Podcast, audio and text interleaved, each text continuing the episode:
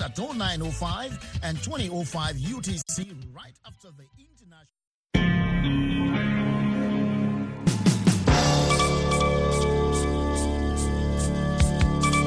Hivi sasa ni saa tatu kamili saa za Afrika Mashariki, saa mbili Afrika ya Kati, hapa Washington saa nane mchana.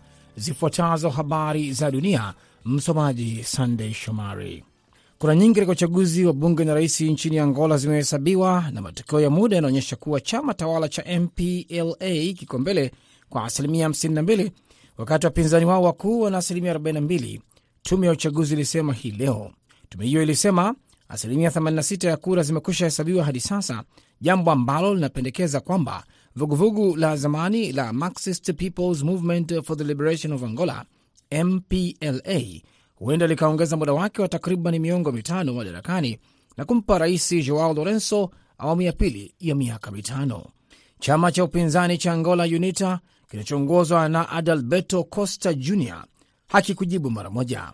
UNITA ilitupilia mbali matokeo ya kwanza ya muda yaliyotangazwa na tume hiyo mapema Alhamisi kuwa si ya kutegemewa. Mgombea wa manafasi makamu rais wa UNITA Abel Chivu Kivuku aliambia redio moja ya Ureno TSF kwamba chama chake kinatarajia na kufikiria matokeo ya uchaguzi kupinga matokeo ya uchaguzi kwa sababu hayawiani na ukweli. Afrika Kusini inapaswa kupunguza ushuru wa mashirika, kuongeza kodi na kudumisha ruzuku ya misaada ya COVID-19 huku ikihakikisha kuwa maskini zaidi hawako katika hali mbaya zaidi, shirika la ushirikiano wa kiuchumi na maendeleo OECD lilisema katika ripoti yake leo Alhamisi. Serikali ilisimamia mzozo wa COVID-19 vizuri. Matumizi na mauzo ya nje yamesaidia kufufua uchumi, OECD iliongeza, lakini ilionya kuhusu mfumuko wa bei ambao ulipanda hadi asilimia 7.8 mwezi Julai na kukatika kwa umeme kuleta hatari kwa ukuaji. Uchumi wa Afrika Kusini urejea katika kiwango chake cha kabla ya janga katika robo ya kwanza ya mwaka huu, lakini kupanda kwa bei na kuendelea kukatika kwa umeme kumerudisha nyuma ukuaji, huku ahadi ya Rais Cyril Ramaphosa ya kufanyia mageuzi kampuni ya umeme inayokabiliwa na matatizo ya Eskom ikiwa imeshindwa kutekelezwa.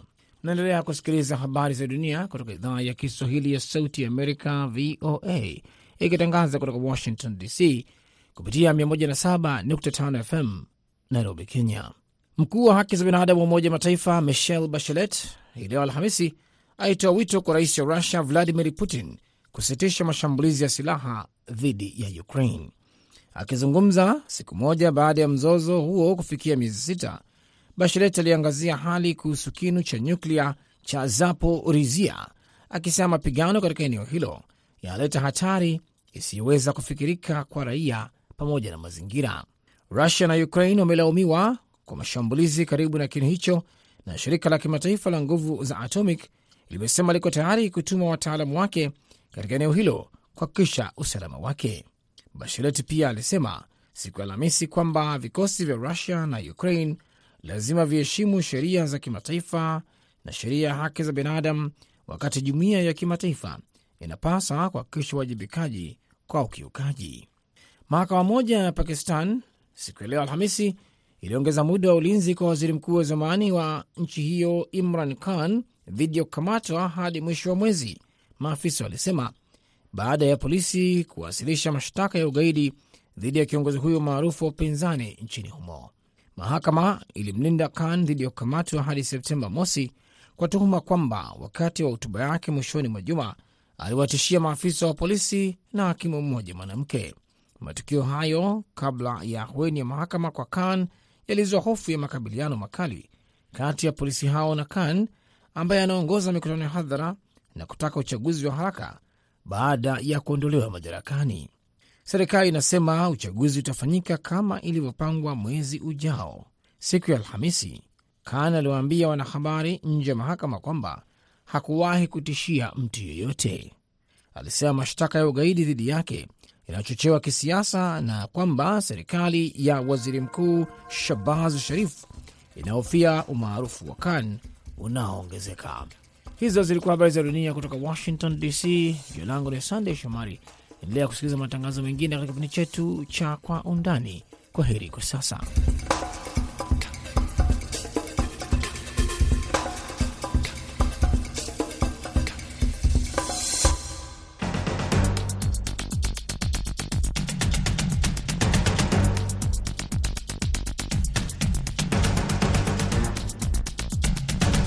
Ni Kwa Undani kutoka idhaa ya Kiswahili ya Sauti ya Amerika, moja kwa moja kutoka hapa jiji kuu la Marekani, Washington DC, kipindi ambacho huangazia ripoti zinazogonga vichwa vya habari. Tunapekua pekua, tunachimbua na tunakupa maelezo ya kina zaidi kuliko ilivyo kawaida. Msikilizaji, kwenye sehemu ya kwanza ya kipindi hiki tutaangazia siasa za Angola, ambapo inaarifiwa kwamba kura za uchaguzi wa bunge katika nchi hiyo pamoja na uraisi zimehesabiwa kwa kiasi kikubwa na kwamba uh, tume ya uchaguzi eh, kulingana na takwimu zilizopo uh, inaonekana kwamba MPLA chama kinachotawala kiko mbele. Hii ina maana gani? Na katika sehemu ya pili tutaangalia athari ambazo zimeendelea kuwepo katika kujaribu kuimarisha utawala wa Somalia, hususan eh, kutokana na kundi la Al-Shabab, hatua ambazo zinachukuliwa na kundi hilo ambazo kwa kiasi kikubwa zinadumaza juhudi zinazofanywa za kuimarisha serikali ya Somalia. Ni kwa undani. Mimi ni BMJ Mridhi.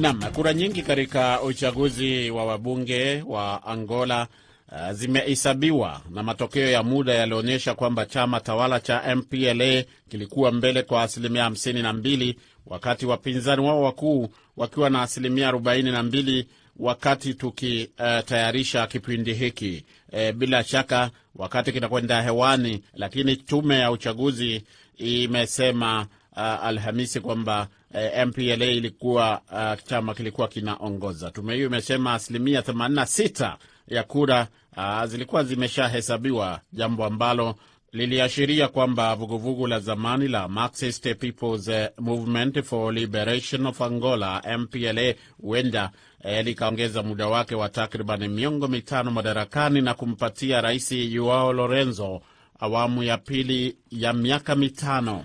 Nam, baada ya maelezo hayo, tuungane sasa na mchambuzi wa siasa za kieneo Sami Ruhuza. Ameniambia kwamba amekuwa akiangalia mambo yanavyoendelea huko Angola, ingawa yeye yuko kule Dar es Salaam. E, lakini labda swali ninaloweza kukuuliza moja kwa moja Sami ni unadhani kwa nini, kama ambavyo tumeeleza kwenye utangulizi wetu, ni kwa nini upinzani unaonekana una nguvu kweli kule Angola? ya upinzani pale sasa hivi unaonekana na nguvu kwa sababu moja, kwanza ni kama vile wananchi wamechoka, wanataka mabadiliko. Hilo ndio swala kubwa sana, kwamba wanahitaji tu mabadiliko. Lakini ya pili ni kwamba rais aliyeondoka kwanza kabla ya huyu, inasemekana na inavyojulikana ni kwamba alitumia nafasi yake, sasa hivi ni marehemu, alitumia nafasi yake kubwa katika kutajirisha familia yake, na pesa nyingi ambazo zilipatikana zinaonekana zilipatikana kuto, kupitia njia ambazo sio halali. Huyu rais alipoingia alionekana kwenda kutaka kudhibiti hayo, ambayo ilimpa umaarufu kwa kiwango kikubwa, kwa sababu rais aliyetoka alitegemea kwamba huyu aliyemweka ni kwamba ataenda kumlinda kumlindia mali zake. Lakini sasa yeye alivyoingia, kiasi fulani alianza kuonekana kwamba anaenda kugusa wale watu ambao wamenufaika na utawala uliopita. Sasa hiyo ilimpa umaarufu kwamba angalau sasa hivi tunaanza kuona uh, wale ambao tulikuwa wanashindwa kuingiliwa, sasa wanaanza kuingiliwa. Lakini baadaye kiasi fulani kama hali ikaanza kulala, ni kama vile alikuwa anataka kuwafurahisha wananchi, alafu hali ikalala na bado ufisadi uka, ukaendelea katika serikali, yaani serikali ile bado imeendelea na ufisadi ule ule. Kwa hiyo aka nafikiri naye akaanza kukosa ile haki ya kuweza kumkamata mtu, kufanya ku, ku, ku, kuonyesha kwamba kuna hali fulani ya, ya mabadiliko. Kwa hiyo sasa hivi wananchi nayo kiwango fulani wameona kwamba tumechoka. Sasa wapinzani kwa sasa hivi kiasi fulani wanaonekana wana nguvu tofauti na ilivyokuwa awali sasa hivi wamekuja na nguvu kubwa zaidi, na ukiangalia ile nchi ina madini mengi sana, madini yako mengi, na kwamba ni nchi tajiri, lakini hai, ha, kiuchumi nchi kama nchi bado haiko vizuri, ni kwamba inazidi kushuka chini badala ya kwenda juu. Kwa hiyo kwa kiwango fulani wale watu wa kada ya chini wana njaa kali na ndio wengi na ndio wapiga kura. Sasa hawa watu wenye njaa ni kama vile wameamua kwamba sasa tunataka mabadiliko. Kwa hiyo kama uchaguzi utaenda vizuri ukawa huru na haki, kuna kuna kuna wasiwasi kwamba mabadiliko yanaweza yakafanyika katika nchi hiyo na kuweza kupata eh, rais kutoka katika katika kambi ya upinzani na na, na matokeo yake siasa za, za Angola zikabadilika kwa, kwa, kwa ujumla katika katika hali hiyo. Na hata kabla ya uchaguzi huu kufanyika tayari kulikuwa e, na matarajio kwamba uh, kama ulivyosema upinzani wenyewe ambao unasema una nguvu nyingi e, kwamba ulikuwa tayari ku, kusema kwamba unapinga matokeo e, yaani hapa VOA tukuwa na ripoti ambayo ilikuwa inaeleza kwamba upinzani uko tayari kupinga matokeo. Unadhani ni kwa nini? Ni kukosa e, kule kuaminiana e, kwamba hata kabla ya zoezi lenyewe kufanyika tayari kunakuwa malalamishi eh, tofauti tuseme na ilivyo Kenya kwamba e, malalamishi tumeanza kuyashuhudia zaidi baada ya e, matokeo kutangazwa. Ya, unajua katika hizi nchi zetu za Afrika kuna shida sana kwenye uchaguzi, hasa kwenye tume huru ya uchaguzi, ndio shida kubwa inapokuwa.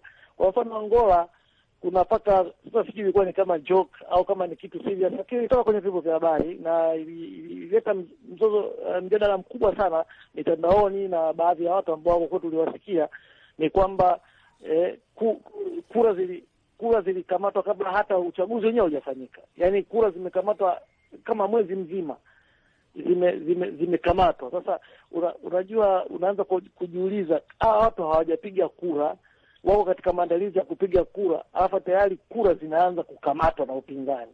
Kwa maana hiyo ni kwamba kuna maandalizi tayari yatakuwa yameshafanyika ili kumpa mtu ushindi. Na katika Afrika hiyo kitu sisi tunaona ni vitu ambavyo vinatokea hata hapa kwetu Tanzania. Ni hayo hayo tu, ni kwamba ile tume ya uchaguzi isipokuwa na uhuru, kuna walakini sana, na ndio maana nikasema kwamba kama kutokuwa kuna fair, kuna uhuru na haki ikafanyika upinzani una nafasi kubwa sana ya kushinda, kwa sababu unajua mpaka e, e, mtawala anaanza kupanga jitihada za kuiba, maanake ni kwamba umembana. Kwa hiyo anaangalia namna gani sasa ya urahisi wa kuiba. hasa Kenya tofauti yake ni kwamba wao hata kama wakipanga wizi, unaweza kukuta mpinzani anapanga wizi, lakini namna ya kuiba ni lazima ushirikiane na tume, na tume yenyewe sasa ukiangalia iko huru, na ndio maana unakuta mpaka makamishna wanaamua kujiuzuru. Sasa sisi hizi nchi zetu za za Afrika bado ule uhuru hatujaweza kuingia kiasi ambacho inakupa wewe uhakika mgombea kwamba hizi kura nilizozipata ni za kwangu. Lakini hizo tunazishuhudia katika chaguzi nyingi za Afrika ni kwamba uh, tatizo kubwa lililopo ni ule uaminifu mm -hmm. wa tunaowapa dhamana ya kusimamia zile kura zetu.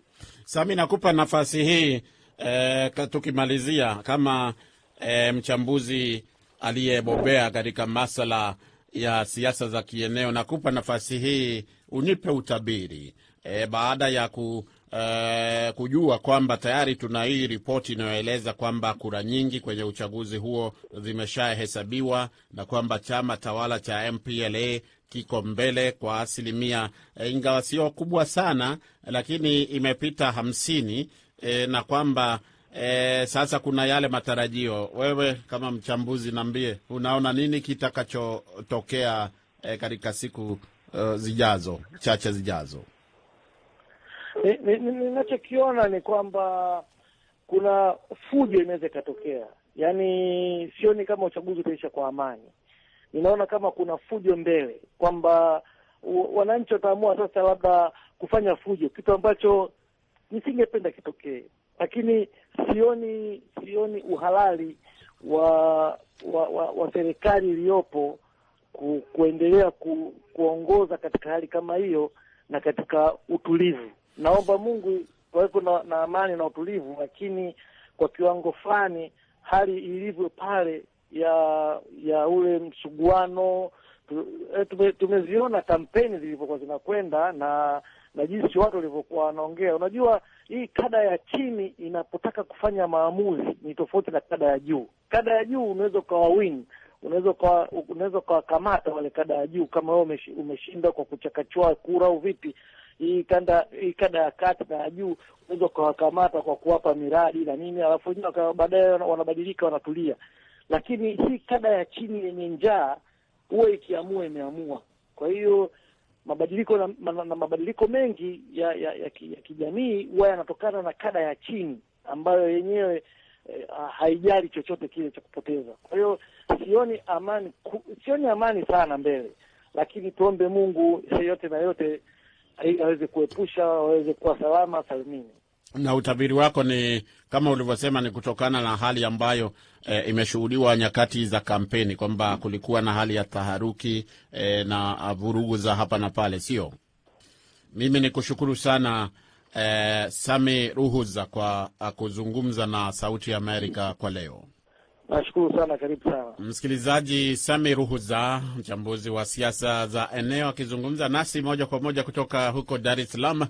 Hivi karibu karibu atatukamilishia sehemu ya kwanza ya kipindi hiki, lakini kwa wale labda uh, wamesikiliza mahojiano hayo na wakaanza kujiuliza, je, hii Angola nimeisikia, lakini iko wapi hasa katika eh, ramani ya Afrika?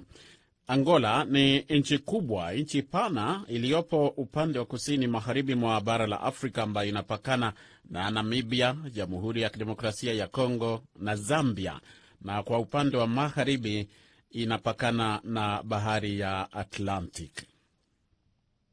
Rais wa sasa ni Joao Lorenzo na mji mkuu wa nchi hiyo ni Luanda, na ni nchi inayofahamika kama ambavyo umesikia akieleza mchambuzi huyo e, kwa sababu ya utajiri wake wa madini, lakini pia iko katika historia ya majibizano, mabishano, rabsha na vilevile vurugu e, zinazotokana na siasa e, wengi wakigombea ama wakiwania madaraka, wakitaka madaraka e, hususan kwa sababu ya kutaka udhibiti wa utajiri huu ambao e, tumeueleza na sababu zingine mbalimbali mbali. Ina sifa mbaya pia ya umwekaji wa damu ambapo maelfu kwa maelfu ya watu kwa kipindi fulani, wakati mmoja au mwingine, waliuawa wali eh, katika nchi hiyo kutokana na machafuko eh, ya hapa na pale.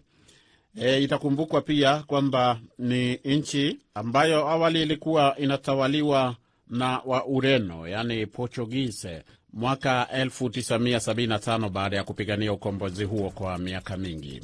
Msikilizaji, bila shaka macho yote yatakuwa yanaangaziwa Angola kuona ni nini kitakachoendelea baada ya uchaguzi huo. Kama tulivyosema, ulikuonekana kwamba ulikuwa na ushindani mkubwa na ambao sasa unaonekana umekamilika. Na hakufika hapo basi, tunatamatisha sehemu ya kwanza ya kipindi cha Kwa Undani kutoka hapa Washington, lakini usiondoke, kwa sababu nitarejea hivi punde na sehemu ya pili.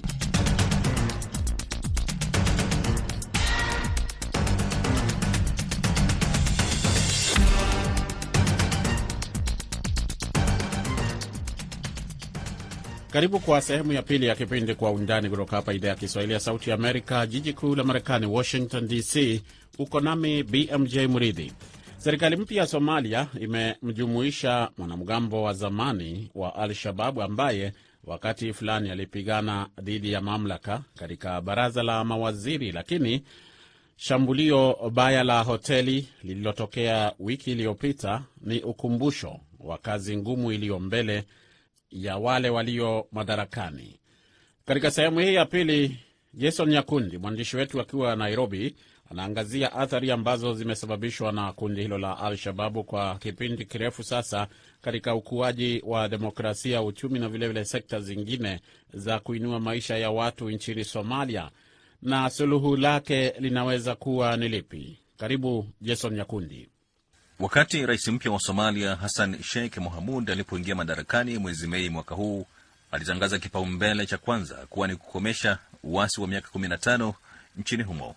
Miezi mitatu baadaye, Al-Shababu walifanya moja ya mashambulizi yake ya kustaajabisha na kuvamia hoteli iliyokuwa umbali mfupi kutoka ikulu ya rais katika mji mkuu Mogadishu. Walishikilia mateka hotelini kwa saa 30. Maafisa walisema zaidi ya watu 20 waliuawa katika shambulio hilo dhidi ya hoteli ya Hayat huku 117 wakijeruhiwa. Mwezi mmoja awali, kundi hilo pia lilianzisha uvamizi ambao haujawahi kushuhudiwa katika nchi jirani ya Ethiopia. Ethiopia ni mojawapo ya nchi katika eneo hilo ambayo imetuma wanajeshi wake nchini Somalia kuisaidia serikali. Hii ni mara ya pili kwa Rais Mahmud kuwa madarakani, na mara ya kwanza alipoongoza nchi mwaka elfu mbili na kumi na mbili alisema angewashinda wanamgambo ndani ya miaka miwili. Miaka kumi baadaye bado Al-Shabab wanaendelea kuwa na nguvu. George Msamali ni mtaalam wa masuala ya usalama, na kwanza nimemuuliza harakati za Al-Shabab zimeathiri kwa njia ipi ukuaji wa Somalia. Kwa kweli umeathiri pakubwa, manake ni kwamba serikali yote ambayo inachukua hatamu wa uongozi katika taifa hilo haiangazii masuala mengine ndani ya taifa haya. Serikali haziangazii uchumi, serikali haziangazii masuala mengine ya kijamii, bali uh, mafikira yote ya serikali yanaelekezwa kuweza kukabiliana na hiki kikundi cha Al-Shabab ambacho ndicho kikwazo kikubwa kia usalama ndani ya uh, taifa la, la, la, la Somali kwa ujumla na hasa mji wa Mogadishu ambapo ndipo kiti cha serikali kilipo, na kwamba rasilimali nyingi sana za serikali ya Somali hivi sasa zinaelekezwa katika jeshi la Somali na katika huduma ya polisi ya Somali ili kuweza kukabiliana na hiki kikundi. Kumbuka, palipo pasipo kuwepo na usalama, basi uh, masuala mengine yote ya kitaifa, hasa kiuchumi, kiusala, kiuchumi na masuala mengine ya jamii huwa yanapatwa na mpigo mkubwa. Manake hivi sasa wawekezaji hawawezi kujaribu kuweka rasilimali zao katika jiji la Mogadishu na hali kadhalika katika taifa la Somali, na pasipo kuwepo uigizaji kutoka uh, uh, kutoka nje, basi inakuwa ni vigumu serikali kuweza kunawiri na kutekeleza majukumu yake ya kikatiba. Maanake hivi karibuni Alshabab wamezidisha makali yao na wametekeleza mashambulizi makali sana katika mji wa Mogadishu, na hii inakujia tu baada ya rais mpya kuchukua hatamu, na hali kadhalika lazima tukumbuke kwamba hapo mwaka, mwaka uliopita kabla ya serikali mpya kuchukua hatamu, pia Alshabab wametekeleza mashambulizi kadha wa kadha katika mji wa Mogadishu. Hii kwangu ni kumaanisha kwamba wao bado wapo na wanazidi uh, kujipa makali na wanazidi kuwa na mipango ambayo inapiga moja kwa moja serikali ya Mogadishu na hili ni jambo ambalo tunafaa kujiuliza, ni vipi kwamba hawa Alshababu hivi sasa, ambapo hapo awali walikuwa wanatekeleza mashambulizi yao nje ya mji wa Mogadishu, hivi sasa wamesonga na kuingia ndani ya jiji na kuweza kutekeleza mashambulizi karibu na ikulu ya rais. Hili ni jambo ambalo linatupa sisi shauku kwamba kuna uwezekano mkubwa kwamba hawa Alshababu wamepata wafadhili wapya na hali kadhalika wameweza kuipenya ile serikali ya Mogadishu na kuelewa jinsi vitengo vya usalama vinavyotekeleza wajibu wao wa kulinda mji wa Mogadishu. Maanake kumbuka, mpaka hivi sasa wamejaribu mbinu zote kuweza kupindua serikali na imekuwa ni vigumu, kwamba itakuwa sasa wao ni vita vya kuvisia, kutekeleza shambulizi na kujiondoa, kutekeleza shambulizi na kujiondoa. Kwa ujumla, kile wanachokifanya ni ile tunaita destabilization, kwamba kusikweko na usalama ndani ya taifa hilo. Kusikweko na serikali ambaye inaweza keti chini na iwe na mipangilio fulani ya kuweza kuendeleza taifa, na hili ni jambo ambalo linawaathiri sana wananchi wa taifa hilo la Somalia. Al-Shabab imeunda serikali sambamba na kudhibiti maeneo makubwa ya ardhi. Kundi hili linatoza ushuru kutoka kwa watu wa ndani na nje ya maeneo linalodhibiti. Linaendelea kushambulia litakavyo kwenye hata uwanja wa ndege wa kimataifa wenye ngome nyingi ambao una makao ya balozi wa Umoja wa Mataifa na wanajeshi wa kigeni. Si ajabu kwamba Al-Shabab limeelezwa kuwa mshirika wa kundi la Al-Qaida mwenye mafanikio zaidi. Rais Mahmud anakubali kwamba Al-Shabab haliwezi kushindwa kwa nguvu za kijeshi pekee. Mnamo Agosti mbili mwezi huu, serikali ilichukua hatua inayoweza kuchukuliwa kama ya ujasiri na kuleta mmoja wa maadui wake wa zamani kama sehemu ya mkakati mpya wa kumaliza mzozo. Aliyekuwa naibu kiongozi na msemaji wa aliyekuwa naibu kiongozi na msemaji wa Al-Shabab Muktar Robo ameteuliwa kuwa waziri wa masuala ya kidini, huku wengine wakichukizwa na hatua hiyo.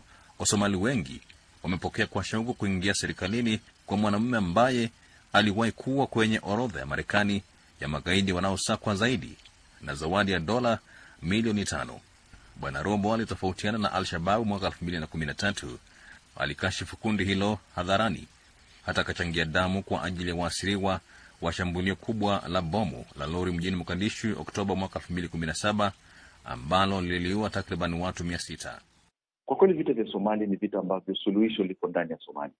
Baroness Linda Choka alipotembelea taifa la Somali alitoka na kutoa taarifa na kusema kwamba huwezi msaidia mtu ambaye hataki kujisaidia mwenyewe. Hili ni wazo ambalo lazima tulitathmini, maanake kwamba yeye alitizama na akasema kwamba suluhisho la tatizo la Somali liko ndani ya Somali, na nimeona serikali mbili ambazo zimepita zimejaribu kutumia mbinu, maanake tumekuwa tukitumia mbinu ya kijeshi tu kuweza kukabiliana na hawa wanamgambo, lakini hivi karibuni tumeona ni kana kwamba serikali zinajaribu kufanya mazungumzo na hawa wanamgambo, ingawa ni chini ya maji take. Tumeona serikali ya hapo awali ilimchagua komanda wa zamani wa Alshabab kama kamishona wa polisi katika mji wa Mogadishu, na hali kadhalika tumeona katika serikali hii kuna viongozi kadha wa kadha wa Alshabab ambao wamejumuishwa katika serikali hii. Ni picha ambayo watu waiangazii ni kwamba serikali zinajaribu kufanya mazungumzo na hawa wana mgambo wa Al-Shabab wamewashirikisha viongozi wao katika serikali, ingawa wale ni wale ambao inasemekana waliasi kikundi, lakini la hasha, bado wana ushawishi katika kikundi hicho, na nafikiri hii ni mbinu ambayo inajaribu kutumiwa, ni kwamba tufanye mazungumzo, tuwaingize hawa serikalini, tuone kama wanaweza kuwa na ushawishi wa kuweza kuzungumza na wale ambao wako katika kikundi, waweze kuweka silaha chini, ili tukae chini faragani na tutafute suluhisho la kudumu la tatizo la usalama, tatizo la ugawaji wa rasilimali katika taifa la la, la, la, la Somali. Nafikiri hiyo ndio mbinu ambayo inatumika hivi sasa, ingawa matokeo ni kwamba uh, baada yao kujiunga na serikali tumeona Alshababu wakijitokeza kwa ukali zaidi na kutekeleza mashambulizi ambapo tumepata maafa na mali kuharibiwa, na mojawapo ni hili shambulizi ambayo tumeshuhudia hivi juzi katika ile hoteli katika mji wa Mogadishu ambayo ilichukua siku tatu kabla uh, shambulizi kuweza uh, uh, kukabiliana nalo. Kwa hivyo hili ni jambo ambalo lazima tuliangazie, tusio ni kwamba tunazungumzia tu mbinu za kijeshi, bali pia kuna mbinu mwafaka ama mbadala ambayo inaweza tumika kuweza kukabiliana na hiki kikundi cha Al-Shabab, na suluhisho liko ndani ya Somalia. Uh, kwa kweli wao wamekuwa na kizingizio, ni kwamba wao kama Waislamu wa wanadhulumiwa katika taifa la Somalia. Nakumbuka kwamba asilimia tisini ya wananchi wa Somalia ni Waislamu. Kwa hivyo hicho ni kizingizio tu ambacho wao wanakitumia, lakini kwangu nikitizama na nimefuata historia ya Somali kuanzia mwaka elfu moja tisa mia tisaini na mbili wakati Rais Bare alipopenduliwa, vita ambavyo vimekuwa vikipiganiwa kule ni vita vya koo mbalimbali ambazo zinapigania kuweza kumiliki eh, rasilimali za taifa la Somalia, na hivi vita sasa ndivyo vinaendelea mpaka hivi sasa. Kimekuwa kikipigania kikitoza ushuru ambao ni kinyume cha sheria na kuchukua rasilimali nyingi sana kutoka katika uh, ule mji wa wa Kisimayo, na hivi sasa kinajaribu kuchukua usukani katika jiji la, la, la Mogadishu. Vita ambavyo tunashuhudia huko si vita ambavyo tunasema ya kwamba ni vya Kiislamu ama ni vya kidini, bali ni vita vya kirasilimali. Hata hivyo, Al-Shabab inaamini kwamba kukubali kwa naibu kiongozi wake wa zamani kazi ya serikali ni uhalifu mbaya unaostahili adhabu kali. Katika taarifa iliyorekodiwa ya dakika kumi, msemaji wa kundi hilo Ali Dere alisema Robo ni mwasidini, kumwaga damu yake kunaruhusiwa. Rais Muhamudi anaamini kuteuliwa kwake pamoja na mashambulizi mapya ya kijeshi kutaidhoofisha Al-Shababu vya kutosha na kuilazimisha kufanya mazungumzo. Bwana Robo sasa anazungumza kuhusu amani na msamaha. Anasema atashirikiana na wanazuoni wa Kiislamu kuwashawishi watu kuachana na Al-Shababu kwa kuwaeleza kwamba wanachofanya si Uislamu, lakini haijulikani iwapo hatua hii itazaa matunda au itachochea juhudi za Al-Shabab kupigana zaidi kuliko hapo Msikilizaji, Jason Nyakundi anatukamilishia sehemu ya pili ya kipindi Kwa Undani, na hivyo basi kipindi kizima hiki e, kutoka hapa jiji kuu la Marekani, Washington DC, kipindi kimesimamiwa na Mary Mgawe, mwelekezi amekuwa ni Saida Hamdun, mimi naitwa BMJ Mridhi. Tuonane hapo kesho inshallah, tutakuletea kipindi cha Jukwaa la Waandishi. Kwa heri kwa sasa kutoka Washington.